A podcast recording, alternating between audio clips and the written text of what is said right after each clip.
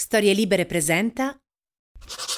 Ho notato che quando escono le nuove puntate di copertina, sui social in tanti ne ripostano l'annuncio, invitando i loro follower ad ascoltarlo. Io vi ringrazio per quest'opera di diffusione e continuate a farlo. Ma c'è una cosa che mi ha colpito, è che sempre più gente descrive questo podcast come un luogo dove si danno consigli di libri strani o di libri di cui non si parla da nessun'altra parte. Questa definizione mi ha un po' sorpreso perché non avevo mai inteso il podcast in questi termini, né ho mai avuto l'impressione che i libri di cui parliamo siano particolarmente strani. La verità è che quello che probabilmente distingue Copertina da altri podcast a tematica letteraria è che in questo si dà spazio ai gusti personali. Sono gusti del tutto personali i libri che consiglio io nelle mie letture in corso, sono gusti personali dei librai, i testi che consigliano nelle loro interviste, così come i consigli degli scrittori o dei traduttori che ospitiamo ogni volta rispecchiano le loro passioni private. E quando uno viene chiamato a parlare di gusti personali, raramente si sente rappresentato da un bestseller o da un libro di cui parlano tutti gli altri. Questo non significa essere strani, significa però avere personalità. Vi sarà capitato, non so, a una cena, a una festa con degli sconosciuti, di trovarvi a dover fare conversazione con qualcuno portando avanti il discorso con domande generiche sui suoi gusti, sui suoi hobby. Ecco, quella è una buona cartina di tornasole per capire che ci troviamo di fronte. Per esempio, se chiediamo a una persona che musica ascolta e quella ci risponde a me la musica piace tutta, in quel caso è immediato capire che il nostro interlocutore non ha una conoscenza ampia e accurata di tutta la produzione musicale, al contrario, invece è un idiota che di musica non capisce niente.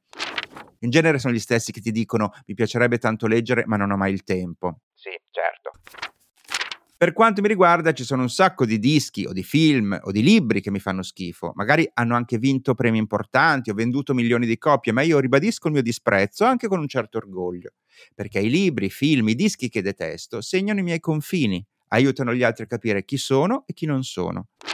Dunque questo è un podcast idiosincratico, non ci piace tutto, anzi andiamo a scovare anche i libri che altri ignorano, perché niente, perché semplicemente siamo fatti così. Sono lo scrittore Matteo Bibianchi e questo è Copertina, un podcast dove si spacciano consigli di lettura.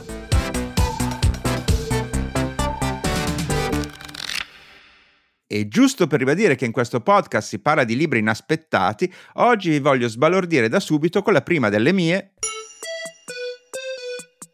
letture in corso. Sono sicuro che il primo libro di oggi sarà una segnalazione che vi lascerà un po' perplessi.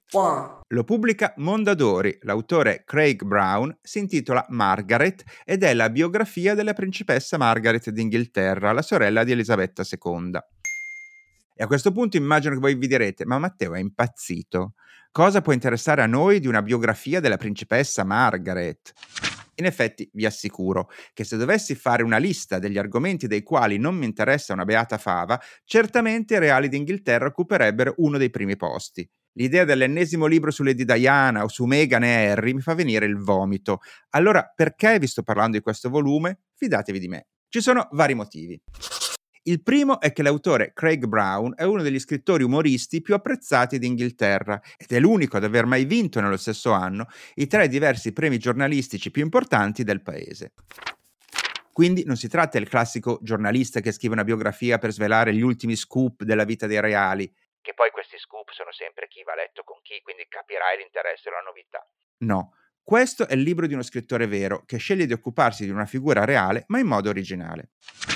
Secondo motivo, il titolo italiano Margaret ovviamente semplifica e rende esplicito l'oggetto della biografia, ma l'edizione inglese originale aveva come titolo Madame Darling, che potremmo un po' liberamente tradurre come Signorina Tesoro, un titolo che già si discosta sideralmente da tutti gli altri volumi che si occupano di altezze reali, un nomignolo intimo che già disegna un personaggio assolutamente differente dai suoi parenti. Terzo motivo, il sottotitolo italiano parla di 99 ritratti di una principessa ribelle, mentre quello inglese dice 99 glimpse, ossia 99 squarci, 99 occhiate, se volete 99 flash sulla vita della principessa. Ed è questo l'altro motivo che rende interessante la struttura del libro. Infatti è diviso in 99 capitoli, ognuno teso a inquadrare un aspetto della vita della principessa. Per farvi un esempio, il primo capitolo riassume l'intera vita di Sua Altezza in otto giornate, dalla nascita alla vendita all'asta dei suoi gioielli dopo la morte. Si tratta dunque di un testo interessante anche da un punto di vista letterario, il che nel caso delle biografie di personaggi pubblici avviene piuttosto raramente. Veniamo così a scoprire che la principessa Margaret compare con un'insolita frequenza nei diari, nei libri e nelle memorie di intellettuali, scrittori, artisti e rockstar del secolo scorso, e il motivo era legato alla sua personalità bizzarra. Mentre la regina Elisabetta nei colloqui ufficiali utilizzava solo espressioni innocue come davvero, molto interessante, senza mai esprimere realmente un'opinione o dire nulla di personale, la sorella Margaret non era affatto tenuta a usare questo tipo di protocollo. Era noto quindi il suo comportamento imprevedibile, a volte divertente, a volte estremamente maleducato era capace di dire alla padrona di casa che l'aveva invitata a cena che trovava il cibo immangiabile, oppure di chiacchierare amabilmente con gli ospiti che si trovava a fianco per poi cambiare completamente registro all'improvviso e chiedere loro come si permettevano di mostrare tanta intimità con lei che era un'altezza reale. In altre parole, chiunque la frequentasse sapeva il rischio a cui andava incontro, ma allo stesso tempo garantiva loro aneddoti da raccontare per il resto della loro vita. È questo il motivo per cui è presente nelle memorie di così tante celebrità. Margaret era una figura ribelle, atipica, permalosa, ma anche estremamente seducente, tanto aver fatto perdere la testa ad artisti come Pablo Picasso o lo scrittore John Fowles, di essere stata a festa in cui Jack Nicholson le offriva di dividere una striscia di cocaina e di aver fatto arrossire con i suoi discorsi personalità come John Lennon e Marlon Brando. Un'immagine ben diversa dalla mezza disadattata che viene presentata nella serie TV The Crown di Netflix, giusto per fare un confronto. Margaret era una donna costretta a vivere nel cono d'ombra di una delle sorelle più ingombranti del mondo, ossia la regina d'Inghilterra, e che ha cercato di reagire a modo suo, capricciosa, anticonformista, provocatrice, alla prigione dorata che il destino regale le aveva costruito intorno. Le recensioni del libro in Inghilterra sono state entusiastiche. La scrittrice India Knight ha definito questo libro un paradiso. Julian Barn, sul Guardian, descrive l'autore come il nostro miglior parodista. Il critico dell'Observer addirittura scrive Mi chiedo se l'autore non abbia inventato una nuova forma di biografia. Quindi, come vedete, non sono impazzito del tutto quando ho scelto di consigliarvi questo libro. Sono sicuro che la Margaret di Craig Brown saprà sorprendere e in diversi punti deliziare anche voi. E se per caso avete un'amica drag queen, potreste regalarle questo libro accompagnandolo con una semplice dedica. Prendi esempio. Two. Restiamo in Inghilterra con Naomi Alderman, scrittrice inglese e conduttrice della BBC Radio, divenuta molto famosa per via del suo ultimo romanzo Ragazze elettriche, da cui si sta traendo una serie televisiva. È grazie al successo di questo libro che l'editore Nottetempo rimanda in libreria il suo primo romanzo intitolato Le lezioni, tradotto da Silvia Bre. Si tratta di un romanzo di formazione che ha per protagonista un giovane di nome James, che arriva a Oxford dopo che la sorella si è laureata nella stessa università con voti altissimi e con grande soddisfazione della famiglia. James quindi sente l'obbligo di dover stare al livello elevato della sorella, ma fin dall'inizio percepisce di non essere all'altezza di ciò che il programma gli richiede. Oltretutto ha un piccolo incidente mentre va a correre, si fa male a una gamba ed è costretto a letto diverse settimane, peggiorando il suo rendimento scolastico già traballante. Cade in uno stato di depressione e di autocommiserazione finché non conosce Jess, una studentessa che diventerà la sua ragazza e che lo porta a conoscere la sua cerchia di amici, un gruppetto elitario che ruota intorno a Mark, ragazzo omosessuale ricchissimo che vive in un'enorme villa. Qui gli amici si trovano spesso a cenare, a bere, a studiare, a fare feste, in pratica a trascorrere gran parte del loro tempo, al punto che un giorno Mark propone loro di trasferirsi definitivamente lì e di creare così una sorta di comunità. Il romanzo segue l'evoluzione di questo gruppo di amici dall'università alla vita adulta, raccontando i legami che si creano fra di loro, gli scontri, gli incidenti di percorso, le tragedie familiari che li riguardano. Un libro che fornisce un ritratto preciso della società alto borghese inglese, tra vecchie tradizioni e moderna decadenza, in un racconto che il lettore segue come trascinato da un fiume che scorre placido ma inarrestabile. Un romanzo a metà strada fra lo stile ricercato di Alan Hollinghurst e i ritratti delle relazioni giovanili raccontati a Sally Rooney. È caratterizzato da una scelta narrativa interessante, ossia un prologo ambientato alla fine della storia, senza che questo anticipi nulla sul suo svolgimento. 3. Concludiamo con il nuovo romanzo di Teresa Ciabatti, Sembrava bellezza, edito da Mondadori. Quello di Teresa Ciabatti, a mio avviso, è un caso piuttosto unico nel nostro panorama letterario. Da anni, infatti, l'autrice porta avanti, sia attraverso i libri che attraverso le sue pagine social, un progetto diffuso e globale di autofiction, nel quale il limite tra la verità e l'invenzione narrativa è oscillante e mai perfettamente identificabile. Come un fabbro che batte il ferro caldo per fargli assumere la forma che vuole, così Teresa Ciabatti fa con il racconto della sua vita. Se nel suo romanzo più celebre, La più amata, col quale è stata a un passo dal vincere lo strega nel 2017, raccontava della sua famiglia, in particolare del rapporto col padre, operando un innesto di libertà creativa in quelle che erano vicende reali, in questo nuovo libro ancora una volta compaiono elementi che sono chiaramente riconducibili alla sua vita e altri invece che ne sono un'invenzione. La protagonista di Sembrava Bellezza è una scrittrice nota che dalla provincia si è trasferita con la famiglia a Roma, ha un fratello gemello, ha una figlia. E fin qui questo combacia con la biografia della Ciabatti stessa. Ma poi compaiono le discrepanze. Lei è sposata e nel romanzo è separata, sua figlia è ancora piccola e nel libro una ventenne e così via discrepanze dal reale che pongono il lettore in un terreno narrativo dai confini sfumati e inafferrabili. La protagonista di Sembrava Bellezza sta vivendo un momento di crisi. È passato qualche tempo dall'uscita del suo libro più famoso, il suo nome non è più così presente su tv e giornali, ha un nuovo reportage che sta scrivendo su una clinica per adolescenti con disturbi dell'alimentazione che non viene accettato dai giornali con cui collabora. Con la figlia non riesce ad avere un rapporto sereno, talvolta non riesce neanche a parlarle al telefono per settimane.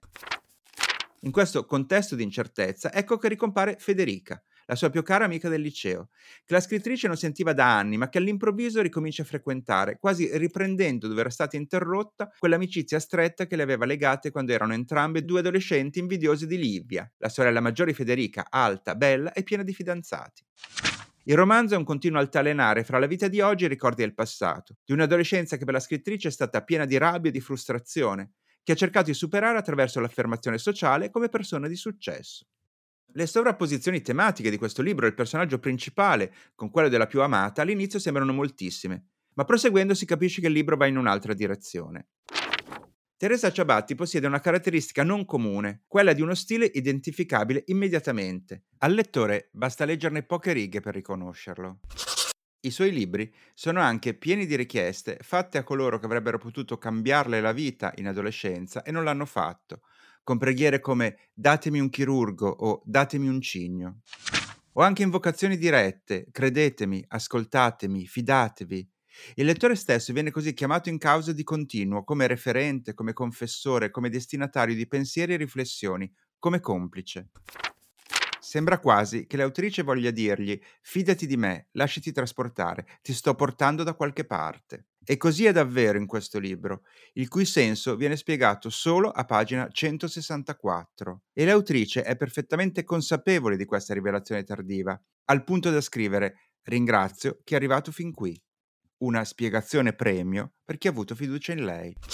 E non sarà un caso se sempre più spesso sui social, fra i lettori, si sente parlare di questa autrice con l'affetto e l'ammirazione che di solito si tributa ai personaggi come i cantanti pop. Teresa Ciabatti non ha dei semplici lettori o dei follower, ma ha creato una comunità. Datele un cigno. E anche per la nostra comunità è venuto il momento di voltare pagina e passare alla rubrica Fidati di chi ne sa.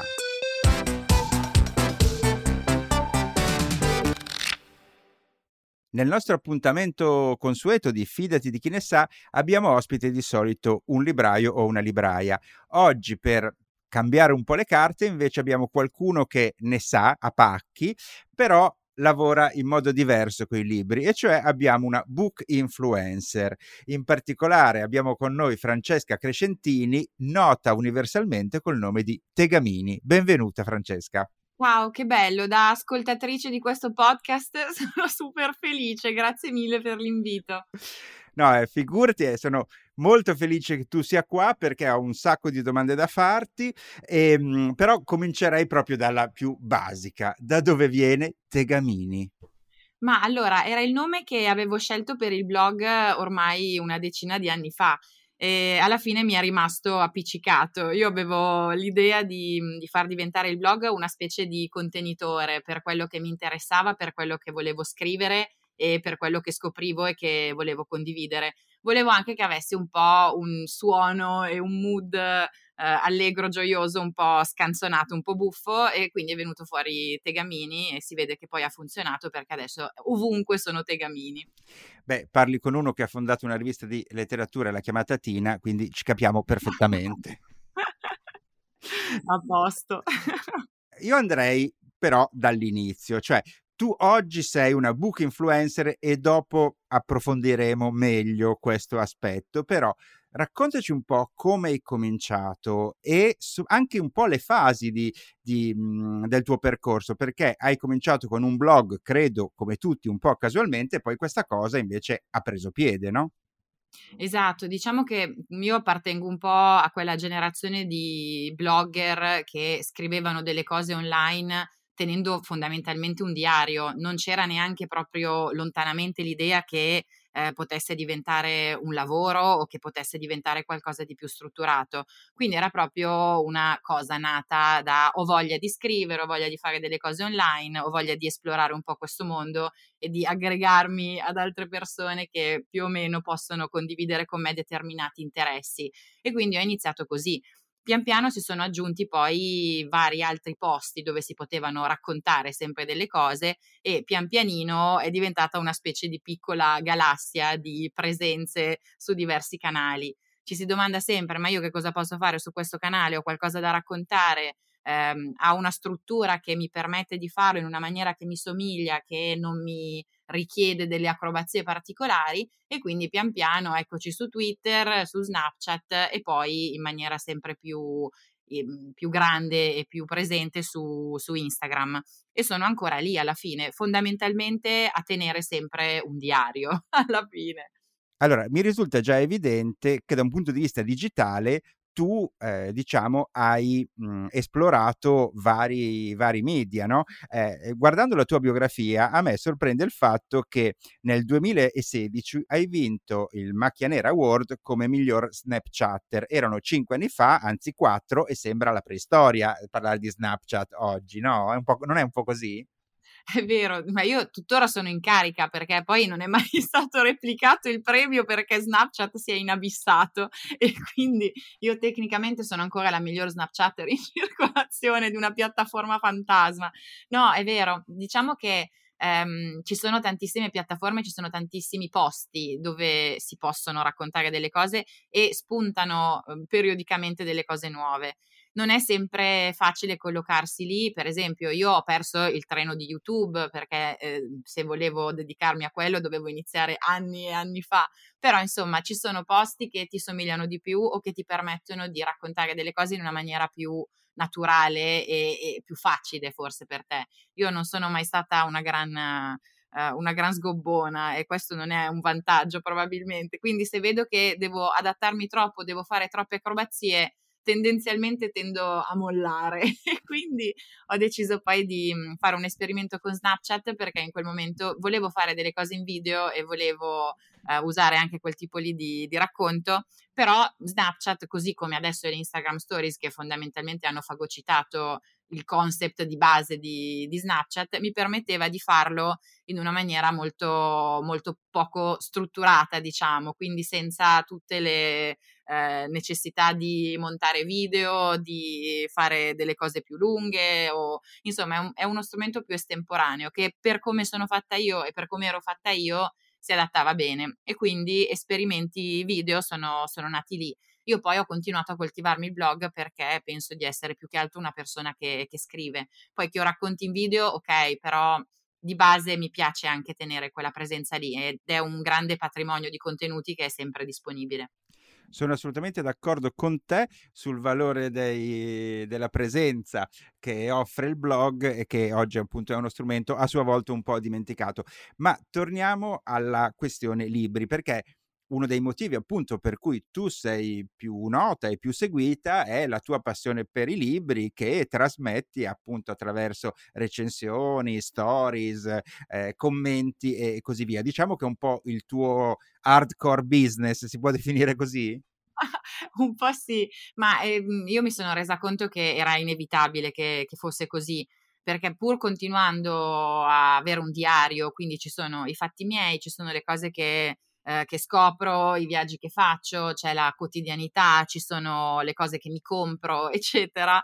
Eh, I libri alla fine un po' per deformazione professionale e un po' anche perché insomma sono inevitabilmente una lettrice, sono diventati il tema che secondo me ha risposto in maniera migliore alle, alle esigenze poi delle persone con cui parlavo, perché il fatto che siano così centrali nasce anche poi da uno scambio con, con la community. Io alla fine ho iniziato su Snapchat con una rubrica di consigli di lettura personalizzati che poi in realtà venivano dati a tutti, perché se tu mi scrivi in privato dicendomi ciao, mi piace questo, quest'altro, ma eh, questo no, eccetera, che cosa posso leggere? Io invece di rispondere in privato rispondevo pubblicamente, così tutti quanti potevano beneficiare anche in maniera magari tangenziale di un consiglio e scoprire qualcosa che magari non sarebbe stato nelle, nelle loro corde in un altro modo. Quindi insomma i libri sì, mi sono stupita che siano diventati così, mh, così centrali. Mh, io comunque ne, ne, ne, par- ne, avrei parlato lo stesso, però la risposta mi ha, mi ha stupito. E a me questo è questo aspetto che interessa particolarmente perché tu oggi sei un influencer a tutti gli effetti, cioè quello che voglio dire è che è diventato il tuo lavoro e che nei, nei tuoi vari spazi digitali promuovi dei prodotti che non sono più legati ai libri, ma possono essere anche eh, abbigliamento, gioielli o altro. E quindi hai fatto esattamente il percorso che porta poi eh, appunto chi, chi, approccia questo, questo mondo a diventare un professionista, ma nel tuo caso con un percorso, a mio avviso, una traiettoria molto differente. Cioè, si può dire che sei una sorta di Chiara Ferragni culturale o di una Giulia De Lellis che ha finalmente imparato a leggere? Vabbè, ma mhmm, sì, si può dire, non lo so. Io in realtà l'ho sempre, l'ho sempre vista, mhmm, cioè io ho sempre visto i libri come un pezzo grande, un pezzo importante di, di me, inevitabilmente. Però per me non c'è stato un grande scarto o una grande, mhmm, un grande cambiamento, perché ho sempre considerato quello che racconto come una narrazione personale e io quindi sono un essere umano che mangia, si veste, viaggia, guarda i film e legge i libri. Che poi quello sia stato rilevato come la cosa forse che mi riesce meglio, a me fa super piacere ed è sicuramente una cosa di cui sono molto orgogliosa. Però non ho mai visto, io non avendo un profilo verticale che parla solo di libri, ma avendo un profilo boh, contenitore, pazzo di cose, non l'ho mai vista come una grande scelta strategica tutto quello che racconto inevitabilmente deve essere qualcosa che mhmm, mi è vicino, che mi preme, che mi interessa e su cui posso magari fornire un punto di vista. Secondo me le persone mhmm, negli anni parlando con, mhmm, con, la, con, la, gente che mi segue, con la community, mi sono resa conto che apprezzano il modo in cui racconto e molte volte è quello un po' che guida, sia a livello di scrittura che poi a livello di, di come racconto le cose anche, anche in video o sugli altri canali. Da un punto di vista personale, quali sono state per te le soddisfazioni maggiori? Cioè la community che hai creato, i feedback che ti danno, che cos'è che ti piace di, di, di questo rapporto? Ma io sono molto felice perché innanzitutto non vengo lapidata tutti i giorni, è una cosa che accade frequentemente online, lo sappiamo benissimo. Io sono davvero fortunata perché ci sono moltissime persone che sono con me da tanti anni, cioè mh, mhmm, me le ricordo anche perché ci sono degli scambi poi costanti, quindi riesci anche un po' a isolare certi visi nella, nella folla, perché magari erano lettori del blog, lettrici del blog e poi ci sono anche tutti quelli che si sono aggiunti negli anni. Diciamo che avendo avuto una crescita molto graduale, perché comunque non è che mi sono svegliata da un giorno all'altro e c'erano 130.000 persone, ma è, molto, eh, è stata molto lenta la costruzione, proprio abbiamo fatto un pezzo di strada insieme. E si vede perché mi posso permettere di essere molto tranquilla serena, di dire quello che penso senza rischiare di essere impiccata in piazza e anche di stare serenamente in vestaglia, che secondo me è un grandissimo vantaggio, cioè anche a livello di, di tempo proprio, non mi devo impalcare per, per, dire una cosa nelle stories, quindi sono molto contenta di quello. Un, si è creato un bel contesto, cioè sono persone con cui mi piace chiacchierare, anche se effettivamente adesso la mole di chiacchiere che ci sono e che vanno gestite, tra virgolette, grande, e sono comunque chiacchiere come, mhmm, è un po' come se fossimo un piccolo paesotto dove ci conosciamo tutti, ma non ci sono le sciure antipatiche che ti fanno delle domande scomode e ti tirano frecciatine. Quindi sono molto contenta. Ma come hai reagito quando ti hanno proposto per la prima volta appunto di eh, promuovere un prodotto a pagamento e che non era magari direttamente appunto legato al mondo dei libri, quando hai capito che questa cosa qua quindi poteva diventare un lavoro vero e proprio? Ma anche lì diciamo che c'è stata una fase di avvicinamento piuttosto lunga perché mh, anche già mh, quando era un po' esploso Twitter mh, tanti anni fa ormai, eh, i brand avevano iniziato un pochino ad affacciarsi e più che altro venivano proposte delle cose tipo ti regalo una cosa e poi vediamo che cosa succede. Diciamo che è stata una fase molto utile a livello di prendiamo le misure e usiamola anche un po' come palestra e come esercizio. Non c'era ancora proprio l'idea che fosse a tutti gli effetti un canale pubblicitario, quello poi dei, dei creator online e così via. Quindi mh, c'è voluto anche lì del tempo. Eh, all'inizio erano progetti proprio, magari ti invito qua, vieni a fare un giro, ti faccio fare una cosa che altrimenti tu da diciamo privata cittadina, tra virgolette, non potresti fare, vieni e la racconti. Ma il, l'idea che ci fosse anche uno scambio monetario, cioè che il tuo tempo per tutti quei contenuti lì e per lo spazio poi che eh, concedevi a queste cose sui, sui, tuoi canali e quindi in maniera corrispondente al pubblico che, che poi rendevi disponibile al brand, insomma non c'era l'idea che quello spazio lì, quel tempo lì dovesse essere remunerato. Anche quello è accaduto molto molto gradualmente diciamo che la prima volta dici ma wow, ma mi state invitando per fare una cosa che è obiettivamente bella, mi, mi piace, mi diverte o mi volete dare questa cosa che io mi comprerei perché mi piace, mi volete pure pagare. Cioè, diciamo che c'è stato, c'è stato e continua ancora, almeno per quanto mi riguarda, continua ad esserci un certo stupore del poter fare davvero questo lavoro, che ogni tanto mi rendo anche conto che è un po' il lavoro per cui ho studiato, perché soprattutto quando mi capita di lavorare per ehm, non lo so, i teatri, musei, ehm, festival letterario-culturale, eccetera, eccetera, dico, cavolo, io effettivamente ho studiato per fare il marketing delle aziende culturali e per fare, ehm, per fare l'economista delle, dei settori divertenti, diciamo, e dei settori culturali. Quindi eh, anche quello fonte di vasto ed enorme stupore.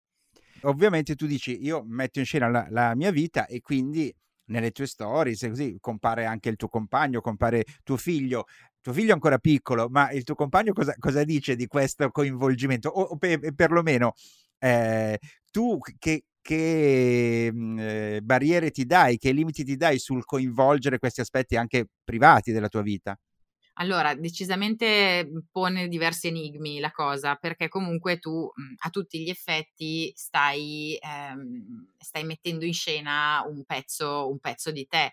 Poi il mettere in scena è più che altro come collocazione davanti a un pubblico, perché poi è visibile da come lo faccio io che diciamo di altri costrutti ce ne sono ben pochi, però sicuramente è una fonte di riflessione. Io cerco di normalizzarlo molto e soprattutto cerco di, di non renderlo troppo, troppo invasivo perché già il tempo che prende, il, anche solo il dover rispondere poi ai messaggi che arrivano, alle richieste che arrivano, eccetera, eccetera, insomma, è già molto consistente quella fetta di tempo lì. Quindi cerco di non sconfinare troppo e soprattutto cerco di eh, di non fare tutto in funzione di devo farlo vedere su Instagram o ne devo parlare su Instagram. Mi aiuta e mi facilita un po' il mio approccio che è quello di fare cose molto normali e di parlarne anche in maniera normale. Quindi è, è molto mm, è improbabile che io crei una sovrastruttura fittizia per infilare una cosa che in realtà non farei. Da quel punto di vista lì per me è diventato gestibile, altrimenti non sarei in grado di farlo, secondo me, sarebbe, sarebbe troppo, troppo soverchiante. Benissimo, senti, io ti chiederei altre 15 cose, ma non, non possiamo esagerare eh, nel tempo. Eh, però assolutamente invece ti chiedo, come tutti gli ospiti di questa rubrica, quali libri eh, consiglieresti ai nostri ascoltatori che, che, possono essere appunto ehm, libri che tu hai amato personalmente, che hai consigliato anche attraverso i tuoi canali e che ci tieni particolarmente anche a consigliare agli ascoltatori di copertina. Allora, io dovendo un attimo filtrare in base a libri che non sono usciti 150 anni fa o che non hanno o che sono ancora in catalogo perché sono un po' anarchica da quel punto di vista lì, alle novità sto dietro, ma fino a un certo punto, due consigli sicuramente avvincenti che mi sento di dare sono due Adelphi, La Valle Oscura e Steve Jobs non abita più qui. Diciamo che sono entrambi due spaccati e due indagini sulla Silicon Valley. Sono molto diversi tra, tra di loro perché eh, La Valle Oscura di Anna Wiener è in realtà una cronaca autobiografica di un'esperienza professionale, mentre Masneri eh, è un giornalista che ha fondamentalmente raccolto in questo libro dei reportage che lui ha scritto e collezionato nei, in un periodo che ha trascorso vivendo nella Silicon Valley. E di sicuro quello di Masneri è un libro che ha uno spettro un po' più ampio perché non lo so, va a casa di Frenzen a farsi maltrattare, a intervistarlo, va a casa di Bret Easton Ellis, va a visitare la, la, casa pazza costruita da Sozzas eh, nella Silicon Valley, appunto, non mi ricordo se a Palo Alto, penso di sì. Io non sospettavo nemmeno che esistesse una casa di Sozzas fatta e progettata da lui, mobili e seggiole comprese, ma Masneri l'ha fatta scoprire e di sicuro anche il tono è molto diverso perché Anna Wiener un po' si, si, vergogna, sembra un po' che si vergogni e soprattutto ha paura degli avvocati delle, delle, tech companies e quindi il libro è tutto molto, tenta velatamente di vuotare il sacco, ma insomma con tanti tanti freni a mano tirati e, e quindi insomma sono due racconti un po' diversi, però di sicuro sono due indagini sul... Um, sul presente, che cercano anche un po' di intravedere il futuro. Si parla sempre di come noi siamo adesso ehm, invischiati in questa grande eh, ragnatelona tecnologica che è pervasiva dal punto di vista personale, sociale, economico e che cambia anche il tessuto stesso poi delle, delle città e dei posti che, che abitiamo. San Francisco è un caso emblematico di come un settore che si è insediato in un determinato posto abbia poi completamente trasformato anche, anche un luogo. Quindi sono due bellissime indagini molto avvincenti sull'oggi. Bene, allora, eh, intanto è anche un po', cioè, dire, mi sembra mm, assolutamente coerente dopo la conversazione che abbiamo fatto che tu abbia scelto due testi che in qualche modo analizzano anche il nostro presente digitale nel senso più ampio del termine. E per concludere, eh, se qualcuno dei mh, mm, nostri ascoltatori ti volesse ritrovare, tu che eh, riferimenti gli dai? Ma allora, se cercano Tegamini su Instagram mi trovano subito e anche il blog eh, www.tegamini.it. Evviva! Grazie mille a Francesca in arte Tegamini e buoni Tegamini futuri. sempre, sempre. Grazie mille. Ciao. Ciao, ciao, ciao. Altre voci, altre stanze.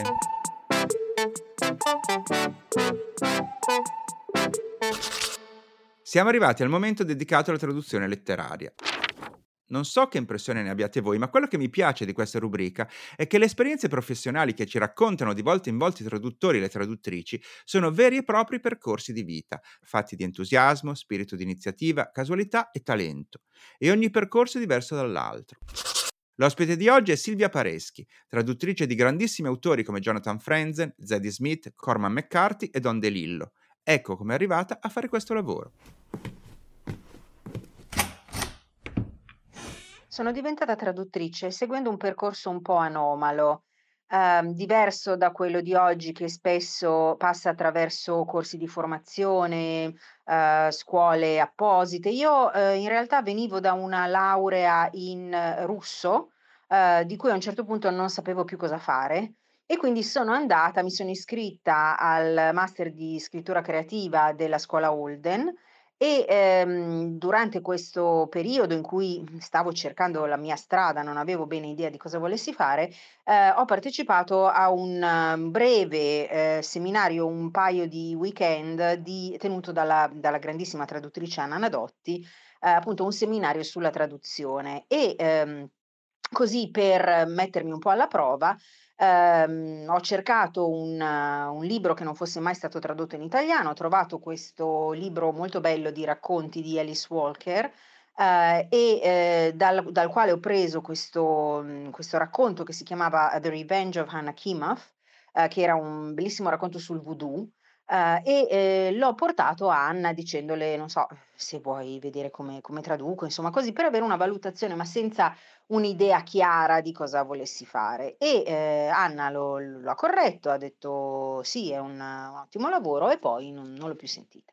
Dopo due o tre settimane ho ricevuto una telefonata dall'Enaudi, dall'editor dell'Enaudi che era allora Marisa Caramella, che mi diceva: "L'abbiamo chiamata per parlare di traduzione". Quindi sono stata convocata in sede, ehm, a Torino e mi è stata assegnata una prova di traduzione che ho fatto proprio lì sul momento, come un po' un compito in classe, ed era il difficilissimo Sattri, il il mhmm, romanzo di Cormac McCarthy. Ehm, superata la prova mi è stato poi assegnato il primo romanzo di ehm, di McCarthy che era Il guardiano del frutteto, ehm, ma mentre lo stavo traducendo ho ricevuto una telefonata sempre da eh, Marisa Caramella che mi diceva: "Ferma, ferma, è arrivato un romanzo importantissimo che, ehm, sta verrà pubblicato fra qualche mese, dobbiamo fare prima questo", ed era Le correzioni di Jonathan Franzen. Quindi la mia prima traduzione pubblicata è stata Le correzioni. Ehm, questo non vuol dire chiaramente che io ho tradotto le correzioni da sola come primo libro, ma, ehm, che ho avuto la grandissima fortuna di imparare moltissimo di quello che so del mio mestiere da una grande traduttrice e editor come Marisa Caramella, che, ehm, mi si è affiancata nella nel lavoro sulle correzioni e ehm, e che quindi mi ha appunto, come dicevo, uhm, dato questa formazione, ehm, un po' un po' all'antica, un po' come si faceva, ehm, in passato, quella la famosa formazione in-house dei traduttori che venivano un po', ehm, formati all'interno della casa editrice. Ecco, questo è, ehm, il mio percorso un po' anomalo di formazione, poi ho continuato a lavorare appunto per, mhmm con Marisa per eh, diversi anni, abbiamo fatto, mhmm, vari libri, io come traduttrice, lei come mia editor e ehm, e poi insomma adesso sono quasi 21 anni credo che traduco, sì, ho cominciato nel '99, quindi sì.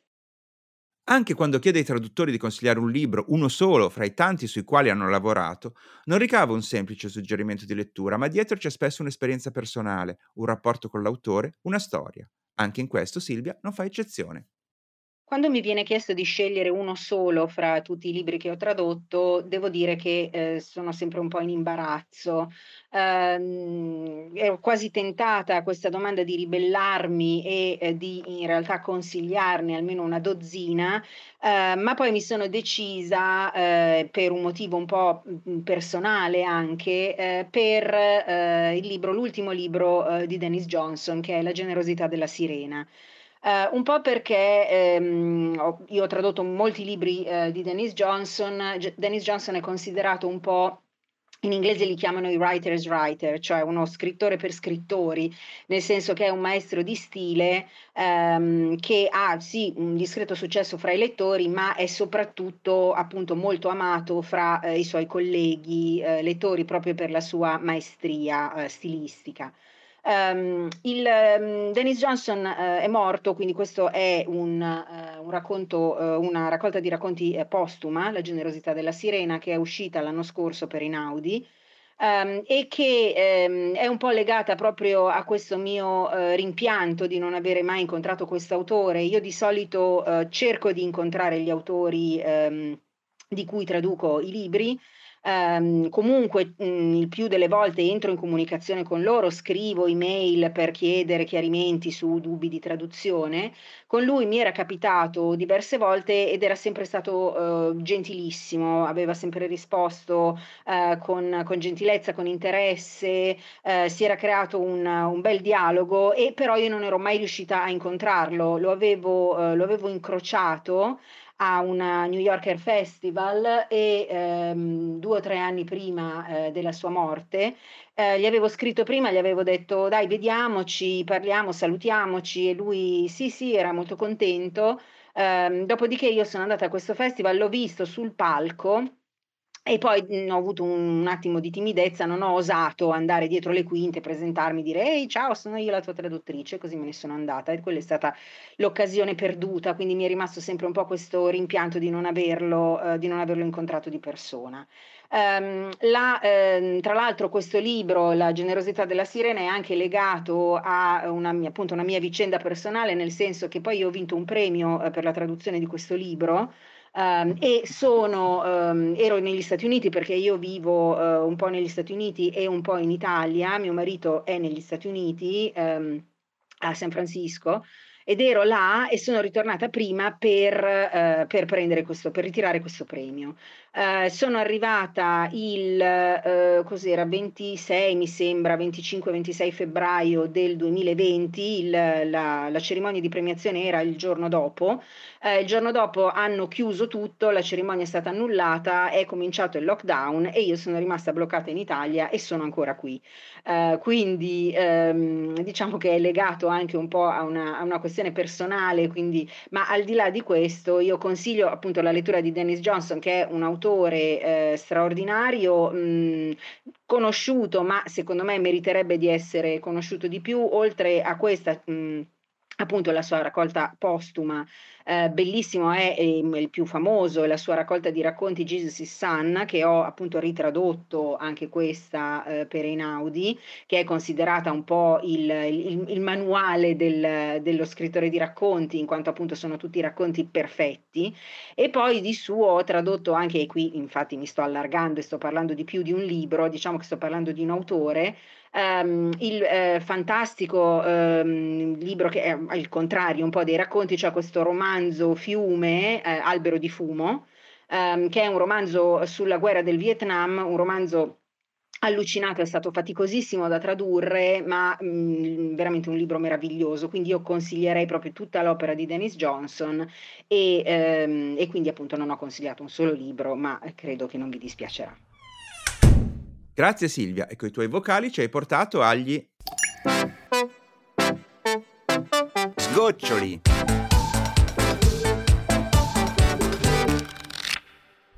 L'ultimo ospite di copertina di oggi è Paolo Nori, autore prolificissimo, sulla sua pagina Wikipedia ho contato ben 44 libri all'attivo, ha scritto romanzi, curato riviste e antologie e fondato una scuola di scrittura dal meraviglioso nome di Scuola Elementare di Scrittura Emiliana.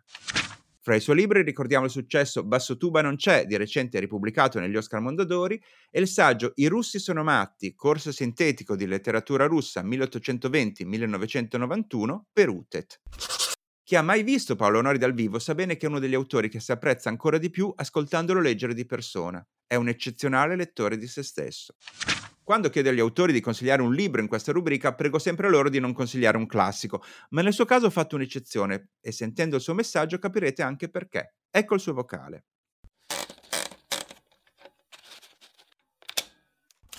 Buongiorno Matteo mi ha chiesto di consigliare un libro e io ci ho pensato un po', qualche giorno, non, saputo, non sapevo bene, se, tra tutti i libri che sono qui in casa mia non sapevo bene da che parte voltarmi e, e ho pensato alla fine di fare una cosa semplice. Cioè io sono un appassionato di letteratura russa e il libro che consiglio è il primo libro russo che ho letto. Io avevo 15 anni, adesso ne ho 57 e in questi quanti sono 57 meno 15, 42 anni.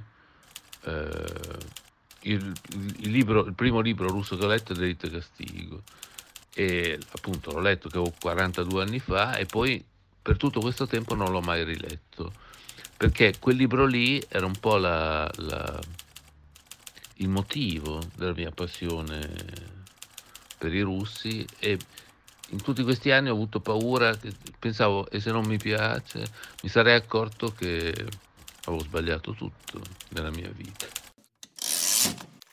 Quest'anno è il bicentenario della nascita di Dostoevsky e io ho scritto una cosa a riguardo e ho dovuto rileggere tutto Dostoevsky e, e anche Delitto e Castigo. Devo dire che sembrerà strano, ma mi è piaciuto di più di quanto mi fosse piaciuto quella volta lì. Ci sono dentro, un, o perlomeno ci ho trovato dentro un sacco di roba fantastica che mi ero dimenticato. Ci sono delle scene che sembra Shining di Kubrick, però più bello.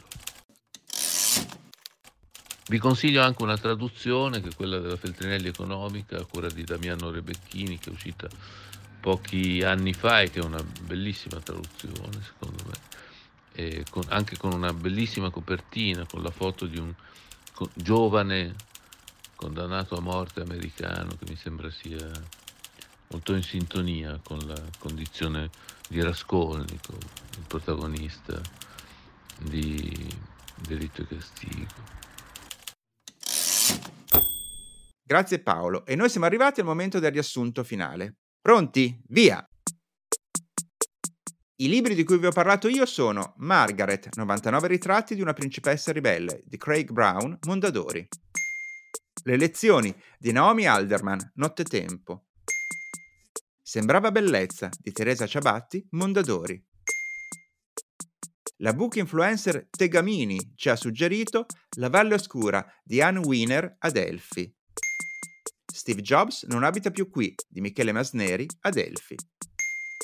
La traduttrice Silvia Pareschi ci ha invitato a scoprire un autore molto amato agli scrittori, Dennis Johnson, in particolare la sua ultima raccolta di racconti, pubblicata postuma, La generosità della sirena e Inaudi. Infine, lo scrittore Paolo Nori ci ha invitato a rileggere Delitto Castigo di Fyodor Dostoevsky nella traduzione di Damiano Rebecchini, Feltrinelli. E con i nostri gusti personali in fatto di libri, per oggi è tutto. Ciao! Ciao.